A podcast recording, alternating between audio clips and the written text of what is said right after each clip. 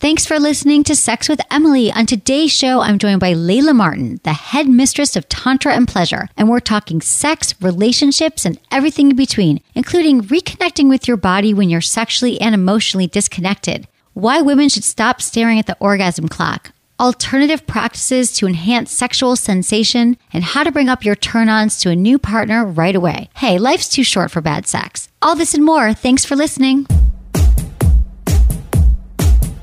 I want to share an email I got from a listener. Dear Emily, thank you for introducing me to the intensity. After having my baby, I gave it a try to help with a few issues I was experiencing down there. Although I've only been using it for a few months now, there's a wow factor improvement. It fixed the accidental peeing thing, but I swear my sex drive has never been higher. My husband thinks I'm a different person. Thank you, and please thank the people at Intensity for me. Renee, 37, Ohio. I hear this all the time because the intensity just works. It uses gentle electrostimulation to deliver an extremely effective Kegel workout. Because it's also a vibrator, this product brings you to orgasm while you're using it, and it increases the strength, frequency, and you guessed it, intensity of all your orgasms after regular use. Like Renee, I've been using mine for over a year now, and the results have been life changing. To experience it for yourself, click on the intensity banner on my website or visit pourmoi.com slash Emily. That's P-O-U-R-M-O-I dot com slash Emily. Look into his eyes. They're the eyes of a man obsessed by sex. Eyes that mock our sacred institutions. Bedroom eyes, they call them in. Hey, Emily, you got a boyfriend? Because uh, my man E here, he just got his heart broken. He thinks you're kind of cute. A girl's gotta have her standards. Oh my. Do women know about shrinkage? Isn't it common knowledge? What do you mean, like laundry? It shrinks? Can we not talk about sex so much? Are you kidding me? Oh my god, it feel so good. Being bad feels pretty good. But you know, Emily's not the kind of girl you just play with. You're listening to Sex with Emily. We're talking about sex, relationships, and everything in between. For more information, go to sexwithemily.com where you can check out so many things our podcast, sign up for our mailing list. We love when you subscribe, and I love hearing from you on social media. It's all at Sex with Emily across the board Instagram, Facebook, Snapchat, Twitter. Also, you guys, we do update the website every day. We've got blogs, we've got videos, everything else you want to know about sex with Emily. Helena, who works with us, wrote six tricks to treating yourself when you have kids.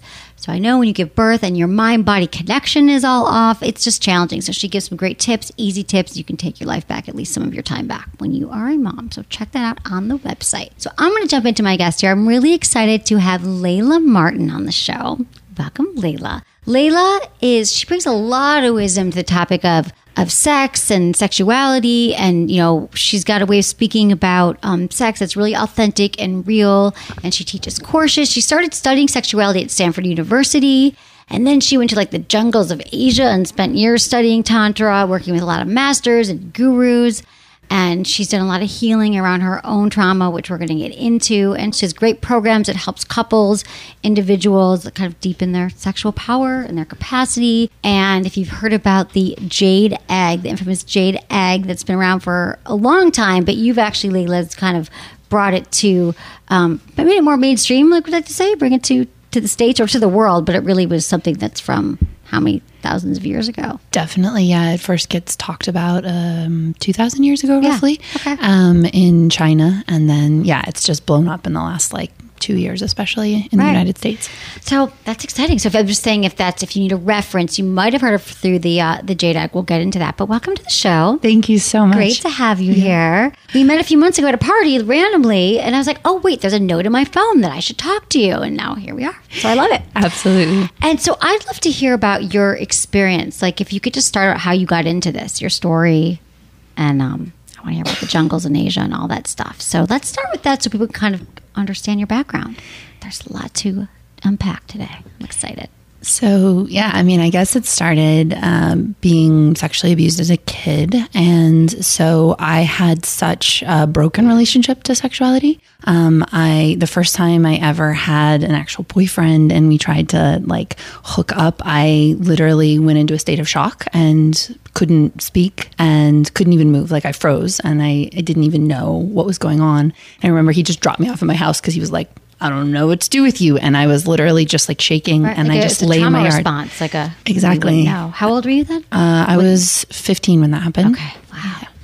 And I didn't know what a trauma response was. Right, so I just thought I was super messed up. Oh my god. So what did you do after that? So Well, you're 15 and your first experience was like, so this is sex. I'm having this horrible reaction. Yeah, and feeling sick and just gross in my body. Um, that was my those were my early sexual experiences. So then I was like, okay, I'll just drink and you know take drugs. So because I definitely don't want to feel what that was Right. ever again. Um, so it was like another seven years. Um, and what kind of actually tipped off my healing was that I finally had a boyfriend who was like, I want to connect with you during sex. Like, I want to look in your eyes. Like, I love you and I want to feel you. And I got so sick that I actually threw up because it was just so traumatic and so gross. Like, the feelings were so intense inside of my body. So I was like, all right, I think I got to go, you know, work this Right. out. So that's when I first started seeing uh, my first basically sexual healers and sex therapists and things like that. And that sort of started the journey of sexual healing.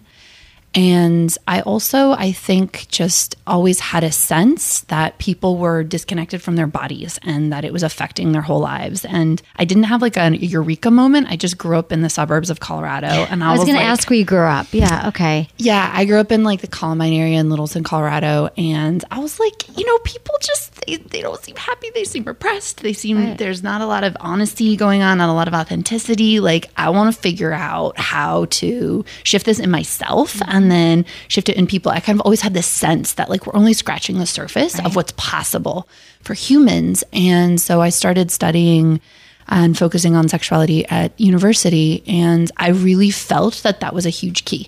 That because people were so repressed and so disconnected from their sexuality, mm-hmm. it was also resulting in that kind of hollowness and lack of authenticity in all areas of their life. Right, right. And I think that that was really wise that you had that insight. I think a lot of people are just coming to that now, that even understanding the word like disconnected and spirituality and breathing, I think it's a really good time to be talking about this because maybe even back, you know, even 10 years ago, maybe when you start, like people still weren't at that place now. And I think right now, I don't know. I just feel like there's a consciousness around this. So you had this abuse and trauma when you were young. How old were you? Starting when I was like two or three. Right. Okay. And then when when you had your first sexual experience and you were 15 in this trauma response, had you already been aware that you did you remember the trauma or you were kind of had repressed it or At that point, I didn't. I Right. and I I was so like I used to pray to God every single day because I was raised Catholic that I would never become a woman.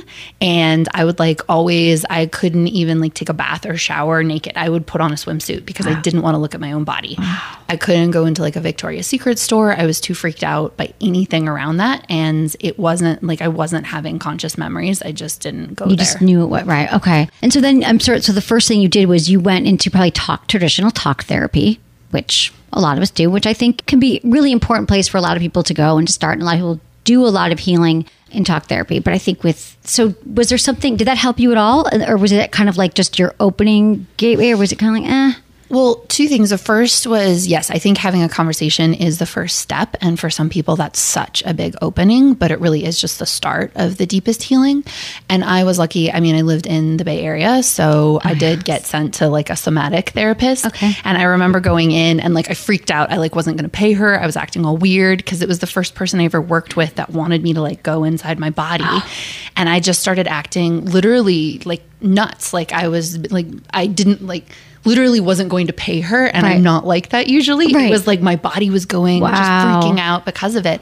And she asked me, she was like, What do you feel? Because I would just talk and talk and talk. And I was like, What are you talking? I don't feel anything. Like, she was like, What do you feel in your stomach right now? And I just remember that being such a crazy concept. So it's so interesting when you talk about this numbing. So what you're talking about is having like no sense of, of feeling when a therapist asks you where you feel things. And it's funny because I, I have talked about this before on the show that that was my first, and I didn't have sexual trauma, but I had just trauma like abuse, abusive stepdad, divorce, which is so common. I think people think of trauma as being this, you know, there's like trauma with a big T, trauma with a little t. But the result for whatever the trauma is, is that we kind of shut down because we're in survival mode. And so it's interesting. I've never heard anyone else say it in that exact way where I did go to therapy in the Bay Area. And she was like, Where do you feel whatever. I remember feeling at 25, I was like, I actually only feel anxiety. They're like, Do you feel happy? Where do you feel happiness? And I'm like, Just anxiety. That's it. That's about all. I was like, That's not really a feeling. And I remember the first time someone asked me, like, do you feel it in your stomach, your heart? It was bizarre. And now I'm realizing the more I talk about that, that actually is more common for people, but they don't actually go off and figure out why. And that took me a long time too to figure out like uh, what what do you mean? So I just kept going to talk therapy for years. Like put could put a down payment on a house now. So I think the work you're you know what I'm saying. Think about like if I could get that money back. Not that it wasn't helpful, you guys. I know I think, but it just there's other work to do. There's a lot of different, which is so amazing. There's so many modalities, um, and you just kind of find what what works for you. But a lot of it is about connecting to your body. We are disconnected, especially now. Even if you didn't have trauma, we are more connected to our phones. You know, I just got a dog. Sometimes I think, okay, where's my phone? Oh, wait, the dog's still inside, but I'm looking for my phone. The disconnect. So you went to the therapy. You're like, I don't know where I feel. Somatic therapy. Then what happened? Well, then I went for about a year and I didn't feel anything. And it was frustrating. And then something sort of cracked inside. And I remember just feeling awful all the time. And I think sometimes people don't really talk about this enough in that first stage of learning to feel. Because I had felt so powerful. I'd like started traveling the world when I was 15. I felt invincible. And like it was literally because I was living for my head. And I started feeling my body and I was like, oh. like right. there's some gnarly feels in here. Like Yeah. i feel insecure and i feel awful and i'm starting to have memories of my dad and like everything was coming out. And i don't know what gave me the sense that it was important to keep going because that I think is really important. You can have this first kind of opening of the Pandora's box. And I had a sense that I, you know, as whatever it was that I had to go through, I wasn't going to be satisfied living in my head for the rest of my life. And that if I wanted real meaning and real magic and like the kind of life that I was born to live, it really was through my body.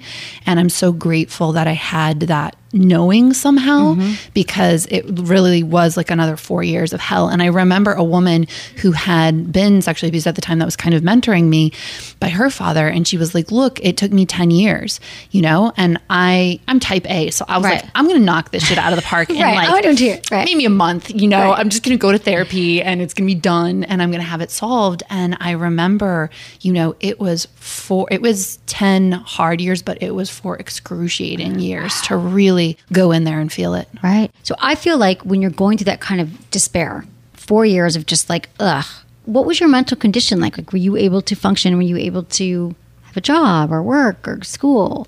I did go to school. Um, I was functional, reasonably functional. And I also had a sense of rage. And I definitely carried a chip on my shoulder about the fact that there was no understanding about this in society. Like when I really woke up to the fact of how much pain I was in and how messed up I felt inside of my body. And I was like, wait a minute. Like one in three, one in four of us have been Right. through this. And there's not like a safe house on every corner in every street to go to. Yeah, Right. exactly. And like no one understands. You know, you don't tell your employer, like, oh, I realized, you know, that I was sexually abused and my life has turned into like a hellish shit show.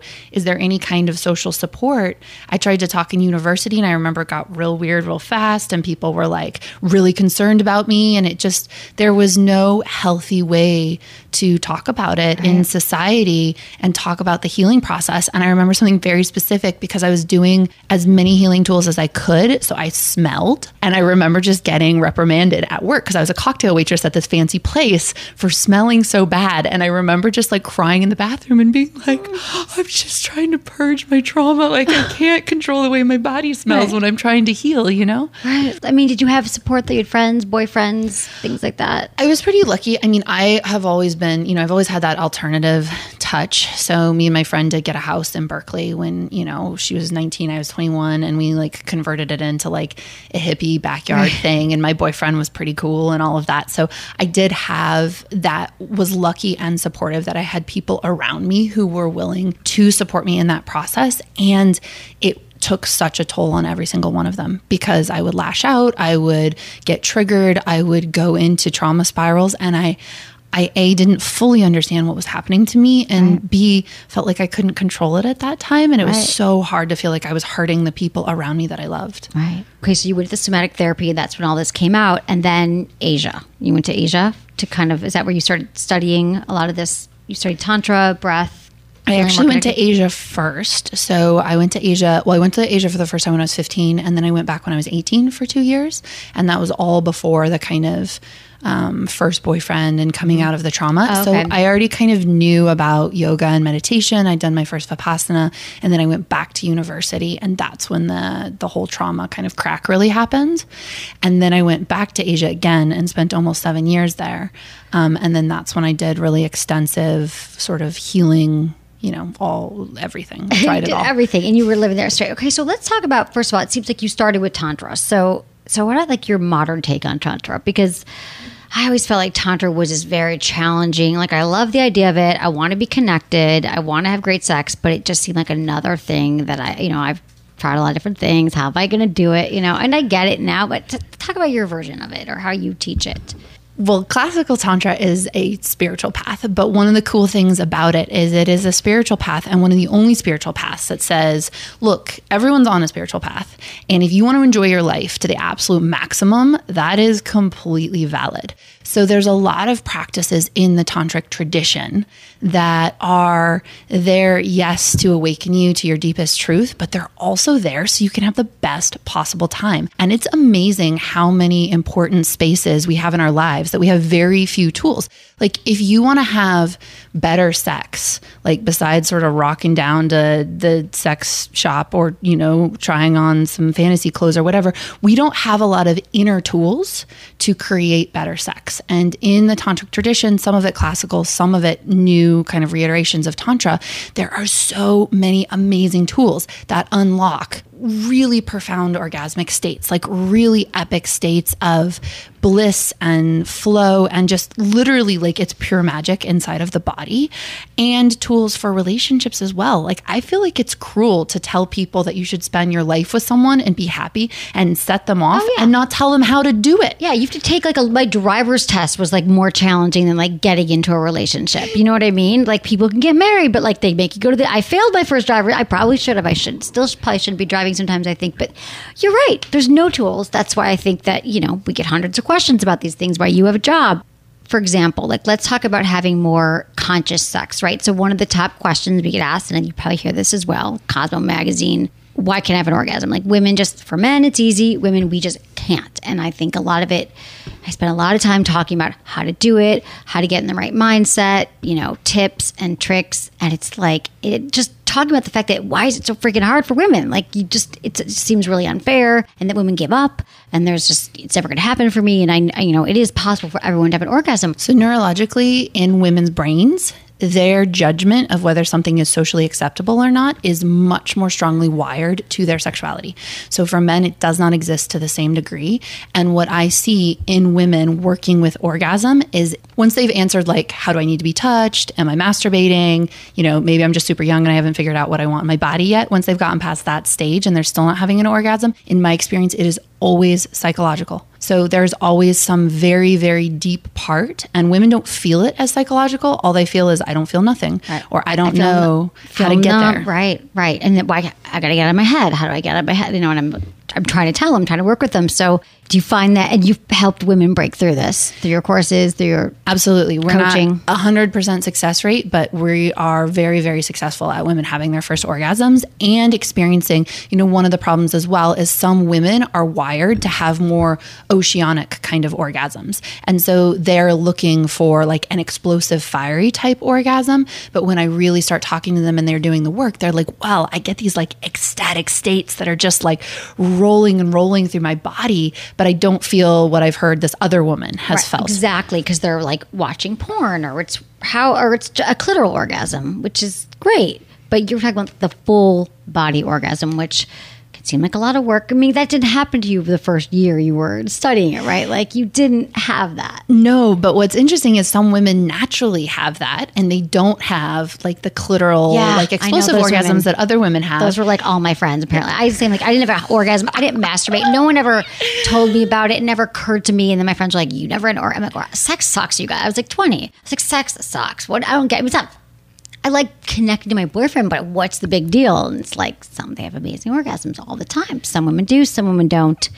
But we can teach them. Absolutely. Everyone has the biological wiring to be able to have an orgasm. And I think what's so empowering about understanding this, and even some of the most recent science, like they have studied women who are showing all physiological signs of being turned on. Like they're wet, they have blood flow into their pussies, everything is happening down there. And they're saying, like, I don't feel anything, don't feel anything. And when they give them brain scans, the part of their brain that's judging social appropriateness is literally cutting off their perception of pleasure. That's a real thing that happens. And it's not necessarily like you don't consciously know that it's happening. And the reason this is so important is because instead of women understanding my body isn't yet feeling safe enough to have an orgasm, my body doesn't yet feel I can survive a surrendered state of orgasm, they think I'm broken Right. or there's something wrong with me. and they're not right. And so in that moment, to give an example, and like regular, your pop, this is what a woman could be thinking. Like, I, what if I make too much noise right now? Or um, does he really like me? Do I feel safe? Is my, my phone's ringing? I wonder who that is. If someone walks in the door, what's gonna? We're scanning the environment, the to do list. I don't have time for an orgasm. It won't happen. These are the kind of things, and that's the part of the brain that's that's lit up when they look at these. Exactly. That's Studies. the exact part of the brain that doesn't necessarily want you to have an orgasm. That part of your brain does not care if you're having a good time. Right. It's Our- the deep primal part. And for that part to let loose takes a tremendous amount of surrender. Like literally, you stop gauging. Uh, danger in your environment. Like all of us who have ever had that kind of real, like intense, like orgasmic release that goes on, you seriously lose You a do- sense yeah. of what's going on around you. You're screaming, you're going wild, it's hot. Everyone craves that experience, but the way that we get conditioned around sexuality to be pretty and beautiful and have like makeup in place and have like your breasts at like the right angle or whatever. I mean, all of that's BS. And yet that really feeds into women not being able to get themselves into this kind of wild state that's required for the orgasms that so many women crave. Right. So friggin' true. I just keep thinking about young women too, because I have like nieces now, like the age, like I just, I'm like, oh, it's so not about that. I want you to understand your bodies. I mean, I just love like all of this work. I just think after all these years of women being so confused about their, their sexuality and orgasm, and, and you see that it never stops. The questions, you get questions come in, how do I, it's the same thing as I'm like, there's got to be, you know, a way. And it really is that we have this this huge disconnect from our bodies and that it's a practice. I mean, it's like the most important work we can do because it's not even talking to women, it's not even just about orgasm. It's about like tapping into your your power, your energy, like where so much is stored. So I feel like for someone they're like, but are orgasms really worth it? Like, first of all, once you have these kind of orgasms, you're like, oh yeah, I'm glad I did the work. But there's so many other benefits as well, like to to understanding your body, to taking that time, like it's another thing I'm asking like women to like really know your body, but like what else is, is more important? Because once you unleash this and unleash this and you get in touch with your body, you just realize like your focus, your attention, picking the right partners, you know, it's just you're gonna know yourself better and not stop having like bad sex. You're to know yourself better. You're not to be dependent on a partner to feel amazing inside of your body. And on top of that, when you know that you have this capacity to have exceptional, brilliant, beautiful sex, what I see over and over again in women is it's deeply connected to them being able to love their bodies. I've seen over and over again that women are like, I hate my body, hate my stomach, nothing can be done about it. I've had this for years. And I'm like, well, let's get you into an ecstatic state where you are completely just like blown open with your own bliss. And they're like, oh my God, I love my body. Like they're very, very intimately connected. So are things like worthiness. So women who struggle over and over again, like, I just don't feel worthy. I don't feel good inside myself. It's like being in that kind of wild, ecstatic, orgasmic state literally makes them feel worthy. And the thing that I think is really important to talk about, because you're touching on this, like an orgasmic state is more than just an orgasm. It's literally being able to go into a place of flow, surrender, bliss, where you feel something greater than yourself. It's so natural for women to do that in orgasm. And what we forget is it's been like all of society for the last few thousand years has told us that that's dangerous, that's wrong, that's scary. Like it's the biggest boogeyman. Like, oh, if you were to enter that ecstatic state of orgasm, like you'd get pregnant, you'd go crazy, you wouldn't be able to get a job. Like women carry all these fears. You'll get an STD. There's something you'll, you'll then be the crazy town slut, and like no one will be able to stop you because you'll just want to have sex with everyone. And none of that's true. It's the biggest con I think that was ever pulled on women. I think so because we all carry this, and yet it's the exact opposite. When you really get in touch with your orgasmic bliss, this deep sexual power within you, literally this wild capacity within you, you become sane, integrated, able to create a life that you desire, empowered and worthy. and confident and you're not worried about any of the things you used to worry about like like my breasts or we're having sex. Do you think he's going to notice that my left breast is bigger than my right, my right breast? Do you think he noticed that i like gain weight? Do you think he thinks i'm i mean whatever it is that goes through your head that just won't come to mind anymore once you're empowered and you're in your body? Because think about anything else that you master.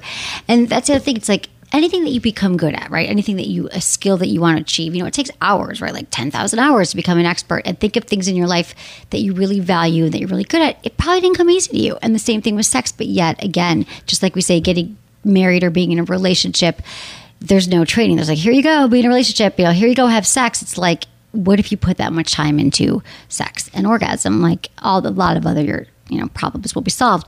So, um, speaking of sex and orgasms and dating, so I have a question for you. So, well, first of all, I know you're in a relationship now, but do you feel like you walk around now in this? I mean, right now, are you like in, or- like driving here in traffic? You can still be like, it's hot, there's traffic, I'm driving 40 minutes, but I'm blissful all the time. I mean, I was tired. You look really pretty. I love your dress. Yeah. Thank you. Um, no, and I think, you know, it's something I like to be really honest with about people. It's not like I, I don't have a perfect, amazing sex life every time. It's not like I show up in the bedroom with my boyfriend of five years and be like, I am a woman, watch me orgasm multiple times infinitely. And like that's every sexual experience. Like I get tired, we have bad sex like everyone else. Exactly. But I do feel love for my body. That really doesn't change. I feel confident almost all the time. I feel like I have worth as a woman. And I feel a big thing about sex that we don't talk about enough is like, who are you showing up as? Like, when you come to the bedroom, when you go to have sex, are you showing up exactly as you keep mentioning, like, you know, to be insecure about your body or to worry about the relationship or all of that? Or do you show up being like, I'm here to experience the deepest bliss that's possible in this body because life is short. And what else would I rather be doing? And that shifts so much of the sexual experience. And I, what I would say is, even if I don't live in that state all the time, I am able to access it much more easily. So, like, that's if the I'd thing about to- tapping in. There's no such thing as like a magic bullet here. Like there's not one thing that's going to work. Okay, so I'm dating right now, and like you know, there's a lot of guys I'm explaining intimacy to, and it's fine, and that's you know, it's passing. But I I feel like I'm actually getting better at seeking out the kind of guys who are more evolved and more conscious. So I had a date the other night. This guy was amazing, way better than I expected, because I just feel like I'm meeting guys in places where I'm just becoming better. And this is another thing doing this kind of work. You can pick out right away who's evolved and, and who's done their work. So that's great. So this guy early day he texted me, said, Do I like Italian? Which I like. He asked, he didn't just make a reservation somewhere. And I said, I love Italian. He said, Great, I'll be at your place at 7:30. He knocked on my door and he was carrying a box from HelloFresh. At first I was terrified because I don't cook. And he was like, Hey, let's let's get cooking good looking. No, he didn't say that. That'd be bad. He just said, Hey, let's get cooking. And I was like, Okay, great. And I had some flashbacks in my head. I'm like, you know, it was like, it wasn't trauma responses, but it was sort of like cooking trauma responses of like, I can't cook. I've had lived in places for years and never knew the oven. And I've had failed cooking attempts. But I got excited because we shared an experience together. And as you know, couples who share experiences together, play together, they stay together. We made crispy chicken Milanese with yellow squash and lemony arugula. And it came out awesome and it was hot to cook together. Like I think when you do something together, we're cooking, we're getting into the cutting and the chopping, and I like this guy. I did. And here's the thing: initially at our first date, I was like, I didn't really get a full sense because it was more talking. But now that we were in the kitchen cooking together, it was like it was hot, and we learned. And I, I actually was vulnerable and told him, I got to be honest with you, I don't ever cook.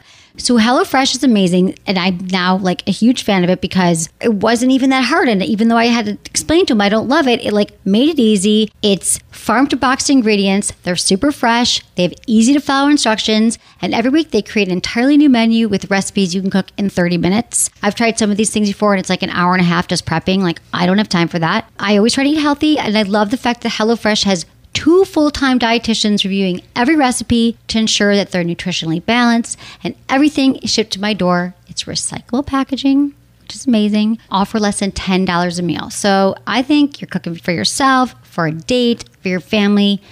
You got to give HelloFresh a try. Sex with Emily listeners can cut $30 off their first week. Go to HelloFresh.com, enter promo code SWE30. That's HelloFresh.com, SWE30 that was my experience and i liked him and i feel like because we had an experience in my house that was intimate you know the adrenaline you get from trying something new mm-hmm. it was fun HelloFresh.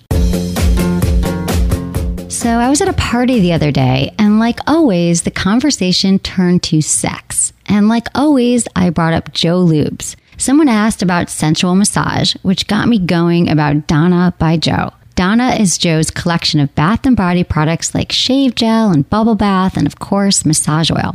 I love DONA products. Not only do they feel and smell amazing, they are all aphrodisiac infused, which makes everything super sensual. From linen spray to massage candles, you can build an entire evening or weekend around DONA experiences. So if you're looking for a great gift or you want to have a super sexy evening, then DONA is your new girlfriend. Click on the DONA banner on my site or search D O N A in my store. So let's talk about um, some tools that women can use. And I know you teach your course. What is it with the jade egg? Because I know that, for example, I want to hear about your course, but like the jade egg and doing your Kegels and having a strong pelvic floor is really important. I talk about that a lot. So let's talk about like your egg course and how that gets started and kind of the difference between the two. Definitely. So, yes, the basis of why the egg is so effective to me is because, you know, what's been scientifically proven for a while now, the most effective way to enhance sexual experience and sensation is pelvic floor strength and sensate focus. And what happens for a lot of women is people are like, hey, do your Kegels and, you know, focus on the sensations. And women don't have a concentrated practice. Like, and everyone's like, oh, just do your Kegels throughout the day. Like, Yeah, do it at the traffic light. yeah, this is my job. I never remember to do them at the traffic light. Like it'd be like, oh, just carry a barbell around in your car and like pick it up whenever Right. you want to. No, you got to go to the gym. Like Right. you got to have a class where it's structured, where you're really focused on doing the work that's going to make the transformation. So I think first and foremost, the Jade Egg is a tool that gives women a sense of, okay, I get it. I've got a 15 minute practice. I've got a 30 minute practice, and I know exactly what to do to build pelvic floor strength and sensate focus. So there's that aspect to it. But the other thing is, is, you know, even just working on pelvic floor strength, it doesn't get to the deeper connection, the emotional connection. It doesn't say, you know, do you love your pussy? Like, how do you feel about being a woman deep down inside? Like, if you have fear or guilt or shame, how do you remove that? If you got an excessive amount of tension because you were raised to believe that it was dangerous to be sexual as a woman or because you experienced trauma, is there a focused way to release that? And so the egg practice starts out as strength building and focus, and it goes so deep into how do you shift your emotional relationship to your body? How do you use breath to open up your entire sexual experience and take down that critic, take down that part of you that's worried about how you look and how the sex is going? How do you do that? You can learn to do that with the jade egg. It's so much deeper. I kind of say it's akin to instead of just doing stretching, going to yoga. There's a whole mind body component to it that's so powerful. Right. Okay, so your jade egg course, I'm going to do it. I know you sent me jade egg. I had to put it on pause for a little bit. Like I created an app called Kegel Camp like five years ago because I was like, I don't remember to do my Kegels. I'm going to remember. And then even that goes off. And now I'm like, I wear the Kegel balls sometimes, like the weights. And I'm like, oh yeah, now I remember that because it's like a cheat. And so I kind of feel like that's the great thing about the j- it's like another tool than me just sitting there. Am I doing it right? And even though I made the course, I'm like, "Ugh, I needed something else. So I love that you help women get in touch. And there's like a, an exercise they can do every week. Totally. And, I'm deeper going to do it, and then we're going to talk. We'll have you back on once I'm done with your course. But what are the tools to help women like, kind of move past the what comes up for them, the energy that's released, the memories, the trauma? Absolutely. So I train women in being able to do gentle healing and to gauge if they're going into overwhelm. So there are certain ways where you can healthily release trauma and pain inside your body. And there's times when you're actually starting to go into overwhelm and it becomes unhealthy. So I train women in that. Like if you start going into flashbacks and you can't be present in your body, then resource, then love yourself, then step out of it, then come back. Um, there's a lot of community around my courses. Women get matched with support sisters, things like that. So there's someone to reach out to. They can email us if they need it. They're guided in that direction. But one of the big things that's really important to me around the jade egg is gentle sexual healing and empowered sexual healing. So I'll say if a woman's got huge trauma, she's never done any work on it, you know, see a, a trauma specialist along with doing this work. But so many women have either done that or they've got low grade trauma. They've got low grade look, pain. exactly. The T with a small T trauma. Right. Totally. And it's training them to start to recognize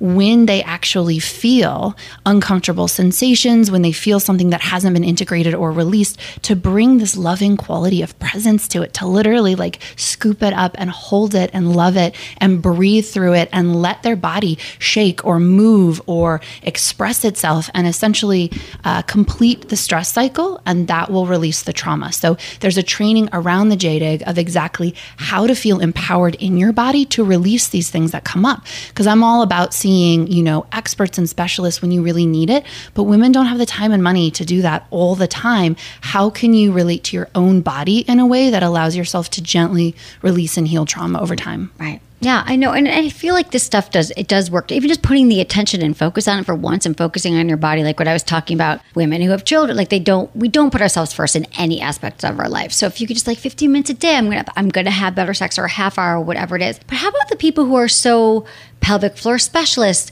I've had people come after and be like, "You prescribe Kegels for things, or why would you tell them to do Kegel? They're, they can be painful, or the jade egg is going to be bad for you." It's like.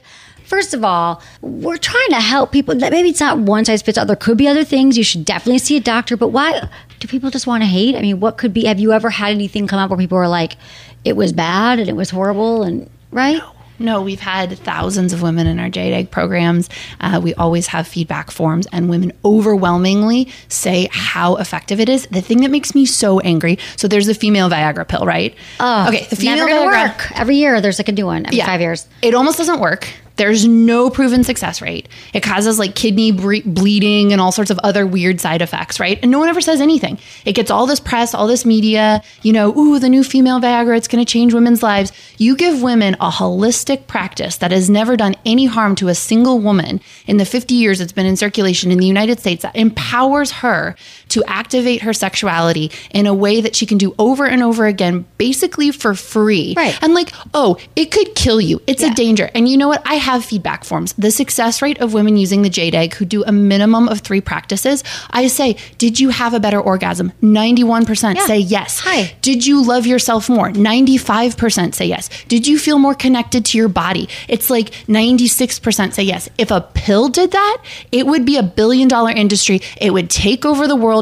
Everyone would be praising it. It wouldn't matter if it made your kidneys bleed because it would come from a pharmaceutical company. But you put it up your vagina and it empowers you to actually make a difference in your own body. And people are like, watch out. Right. You are gonna, it's poor. Something bad's going to happen. It's like, I know if it was men who were not able to have orgasms, for example, like, you know, like there'd be given out jade eggs at Walgreens. Like it would be, if, if, if it worked the same way, the, the male equivalent, like if it was a cock ring that was jade. I mean, seriously, it would be everywhere. Like this wouldn't even be, we wouldn't even be a thing because it would be so solved years ago. Totally. But right now, and then they're like, well, we'll try to put it in this thing like Viagra and a pill, and it's just never going to work because female orgasm has nothing to do with it's it's your brain and your body, and there's no pill that's going to like. It's not like Viagra. We're going to get an erection. Like women don't need their clitoris to have like this erection in this way. The fact that, that men are the ones who are, you know, running pharmaceutical companies and healthcare and all this stuff is it, which is why we have to like, like always, women go underground and And there's a difference between asking amazing questions. Can it be done in a healthier way? Can the industry evolve? Absolutely. That makes so much sense.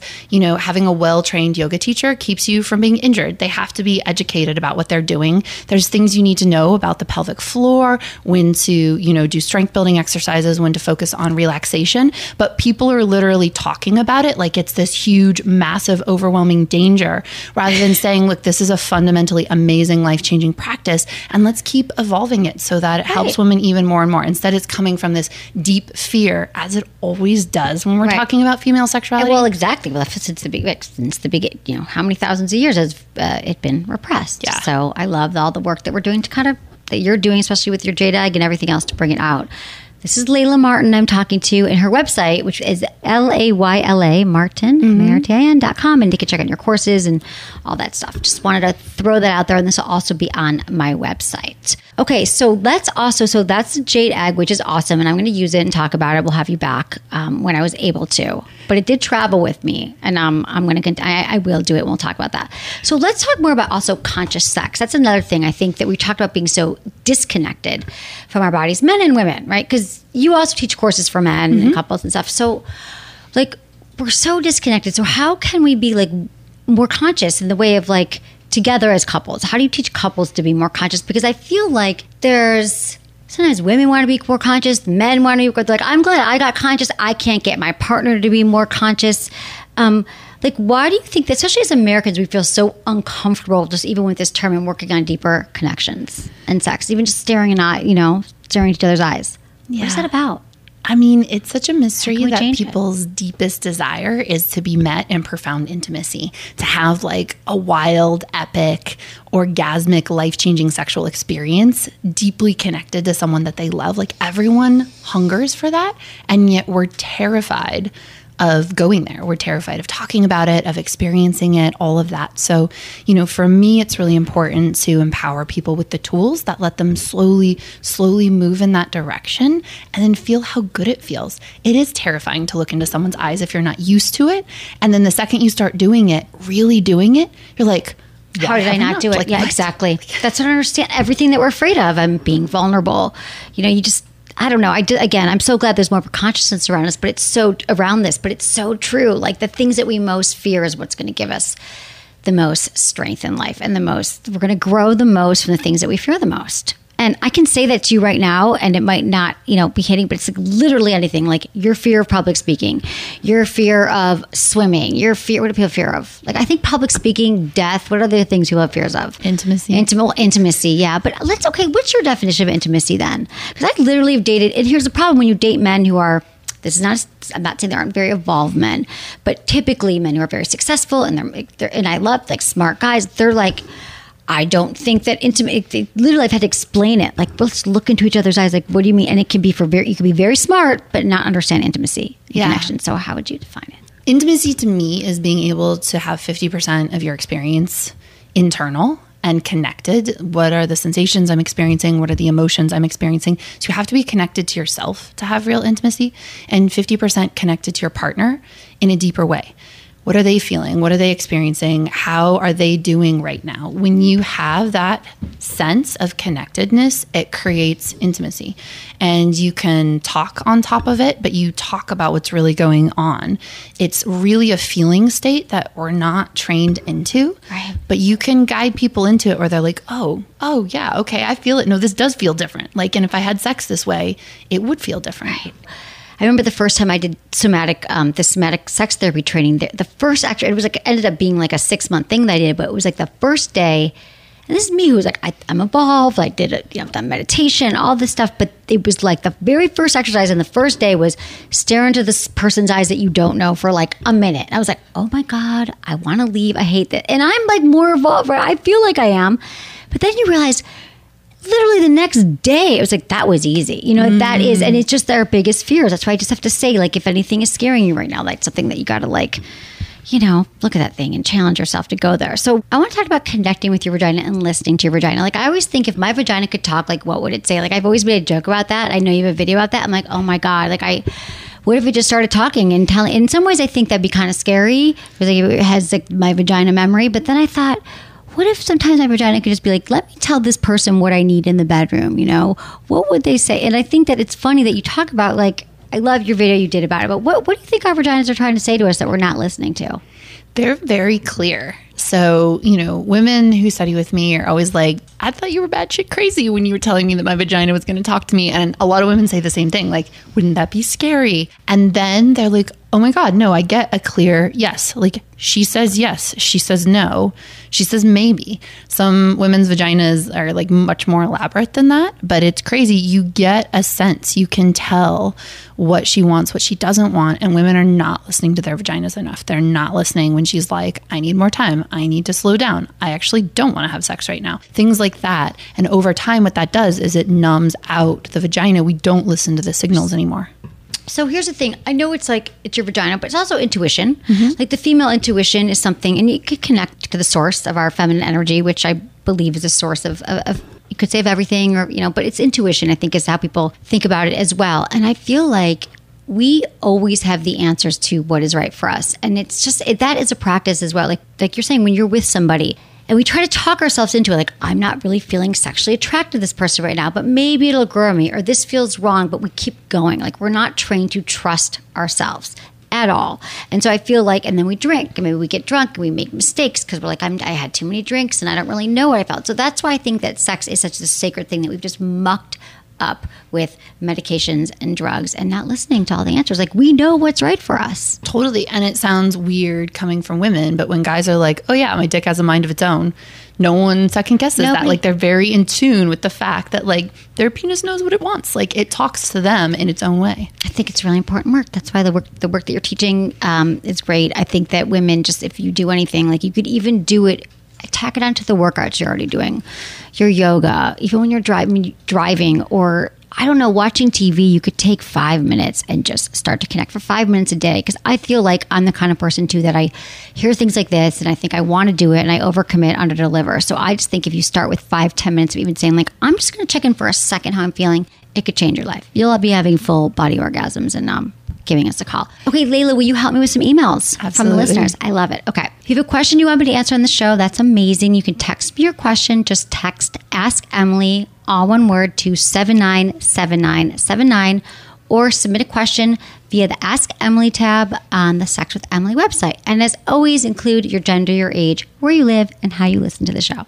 Hey, Emily, thanks so much for your fun, informative podcast. I'm 50 years old and I came out of an abusive relationship 16 years ago. A little while back, I confessed to a male friend that it had been 16 years since I've had sex, and my ex was only interested in satisfying himself.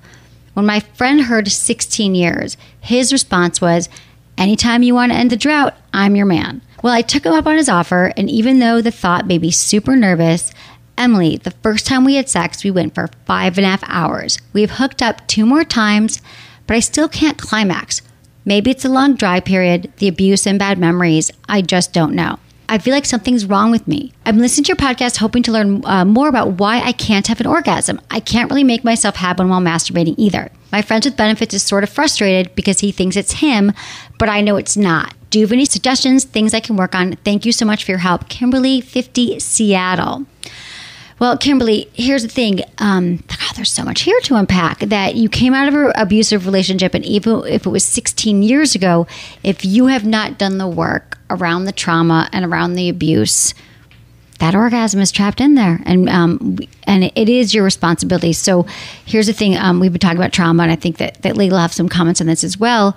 Um, I appreciate that your male friend and your FWB is like wants to help you get there, and I love that he's concerned with it. But we are all responsible for our own orgasms. And as much as we talk about you know being with your partners and being connected, that's so important. But it really does start with you, Kimberly. And so, so it sounds like you know just masturbating all that it's just not going to happen because a lot of you is still in your head and probably still has a lot of trauma trapped in there. I mean, 16 years ago, you might think, oh, I'm done, but you're never done. I mean, you're not done unless you work it through. So, what would you suggest? Yeah, it's a really common thing I see with women who were in abusive partnerships, emotionally, physically, sexually. It takes such a toll on your psyche and your body, and it often goes unrecognized and unfortunately leads to what you're experiencing of a sense of like, there's something wrong with me or I'm broken. Your body is so sensitive to what is safe and what isn't safe. It's one of the most primal things that's wired inside of you. So if you mix, sex with this experience of being abused or being traumatized, your body is going to be holding on to that and afraid to fully let go into an orgasmic state, to fully let go to falling firmly back in love again because we fall in love with the people we have really deep sex with. So, of course, your body's being like, I remember the last time we did this mm-hmm. and the road that went down. So, like, no, I'm not going to open up fully. I'm not going to surrender. I'm not going to to release fully. And so, exactly what Emily's saying, deeper work, you know, some kind of somatic therapy, some kind of really going in there and finding that part of you that really got broken, not the core of you never gets broken. You can't be broken, but women who have been in abusive relationships know that it breaks a part of you. It doesn't break the most important part of you. Nothing can break that. But going in and and resuscitating, reinvigorating, bringing that part of you back to life because actually it takes a certain amount of personal strength to be able to orgasm in deep love Also, just the last thing I'll say is if you attracted and were in an abusive relationship for a long period of time, it can be terrifying for your body to actually fall in love with and be orgasmic with someone who really loves you and treats you well. It doesn't get talked about enough. If you have a core level wiring, um, maybe because of the way you were raised or early experiences that says abuse is the way that I'm used to getting treated, it can actually take a period of time to really internalize I deserve to be loved, to be made love to, to have orgasms with someone who treats me well and really, really adores me. And the last thing to do would be to explain this to your new partner so he's not making it about him because that's just going to pressure you and make it even harder. It's great advice. I mean, I think that is so common that we, um, that we, yeah, we are our partners. They feel bad. They they kind of orient themselves around our orgasms and that yeah kimberly i just i just i really want her to like i think a somatic therapist and i think she's in seattle. There's a lot of great ones there. I feel like totally. that it's a great place to start with it and just to start i'm not saying you need to like break up with this guy. He's not right but there are yeah, there's a lot there, a lot of certain types of people we're attracted to. And it would all start with you going back to this trauma, even though if it seems like this abuse, something that you just don't want to get into again, like I, it's still there and it's probably still controlling a lot and of after this. 16 years, celebrate yourself for saying yes to this. That's hu- such a huge, massive step. Yeah. Thank you for emailing Kimberly. Hi, Emily. I've been listening to your show for about a year and I'm obsessed. I've been on three dates with a guy and I purposely moved slowly in the physical department. I think there's potential for something more and I'm enjoying the buildup. I've noticed that he's more gentle than I'm used to, based on our makeout sessions and the way he grabs me when we're lying together. I'm worried he's going to be very gentle and will have boring vanilla sex, whereas I love being thrown around aggressively and I love submissive sex. Is it too soon to write him off, or how do I tell him I need to turn up the heat without offending him? Thanks, Emily, and best, Liz, 24, Grand Rapids, Michigan. Liz, hello from my home state, Michigan. And I love this question because no, you should not write him off yet at all. He's probably nervous. He doesn't know you, you haven't communicated what you want. Maybe you're both experimenting, being together. Maybe you guys are both new at sex. Whatever it is, every time two will come together, it's a new, totally new situation. And so our partners are not mind readers as much as we would like them to be, as I was raised to think that they were. I just thought that men just knew things. I just thought that they were taught all the secrets because I didn't have them. Somebody had them. It wasn't me. So um, I understand that you don't want to offend them. Like we want, like you still want, you know, him to feel good about your connection. So I feel like you just have to like tell him, you know, you have this connection already, and just be honest and be like, I'm feeling such a great connection with you. Like let's slow things down a bit. Like let's just kind of like I think I've had fantasies or I've thought of you. I think it'd be really hot. Like if you held my arms back. Because we expect men to be mind readers, or our partners to be mind readers, or women, or whoever we're with, and they're not, it can be really hard to have like the right language to our partners to explain what we want. But believe me, they're so open to it if you do it in a way that's not assaulting them. You don't want to be like, last time I was going to end this, but I was afraid that you didn't like rip my clothes off and do these things. Like, you definitely don't want to lead into these conversations in a negative way. It's more like, I had a great time. I enjoyed our connection. I liked having sex with you.